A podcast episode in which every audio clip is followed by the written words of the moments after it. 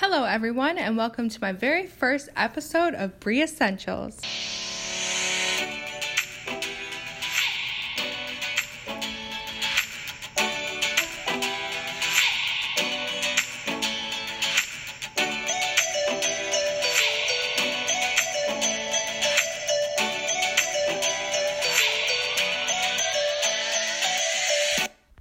My name is Brandon Parks, and I live in Brantford, Ontario, Canada.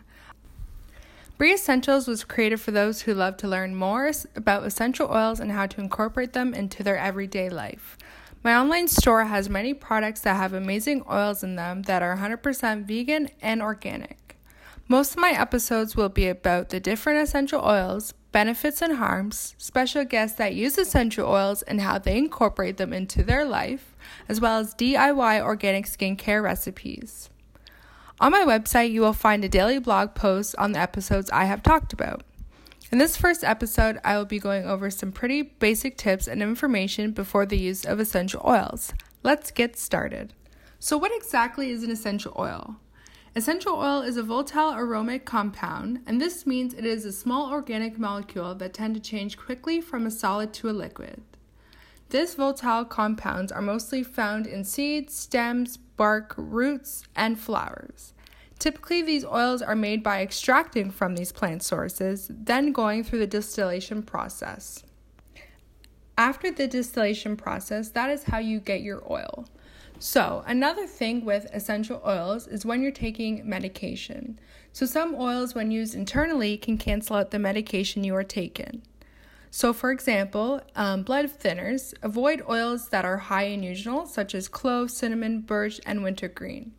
Also, when taking blood pressure medication, some oils may be hypertensive, which can cause your blood pressure to rise. So, these oils would include rosemary, black pepper, thyme, peppermint, cinnamon, and clove.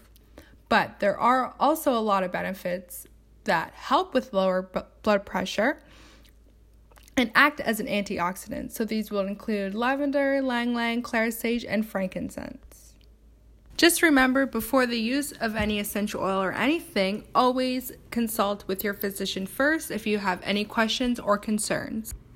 With the use of essential oils, always know what your body can and cannot handle. Start by using a couple drops of essential oil with carrier oil like fractionated coconut. The purpose of the carrier oil is that first, it helps the essential oil to initially soak into your skin, as well as making the oil not as potent and strong. Use oils that you know you can handle and not are not allergic to. Also be careful with the oils that are more citrus. They are more likely to cause sunburn when applied before going directly out in the sun, so I advise putting them on at least 12 hours before going outside. And a lot of citrus oils, they do have a harmful effect on animals and maybe as well on kids. Oh. So, ways to apply essential oils are aromically, so diffusing in the air with a diffuser or inhaling from your hands topically applied directly onto your skin in different places, and internally. So, internal use, applying a few drops to your daily beverages. And those are just some brief descriptions on how to use essential oils. And again, I'll be going over more a explained version of how to and where to apply essential oils. So, I hope you have learned a little more than you knew before listening. Essential oils are amazing if you know how to use them properly. Stick around for more. In upcoming episodes, learn about um, pregnancy essential oils, using oils internally, and more.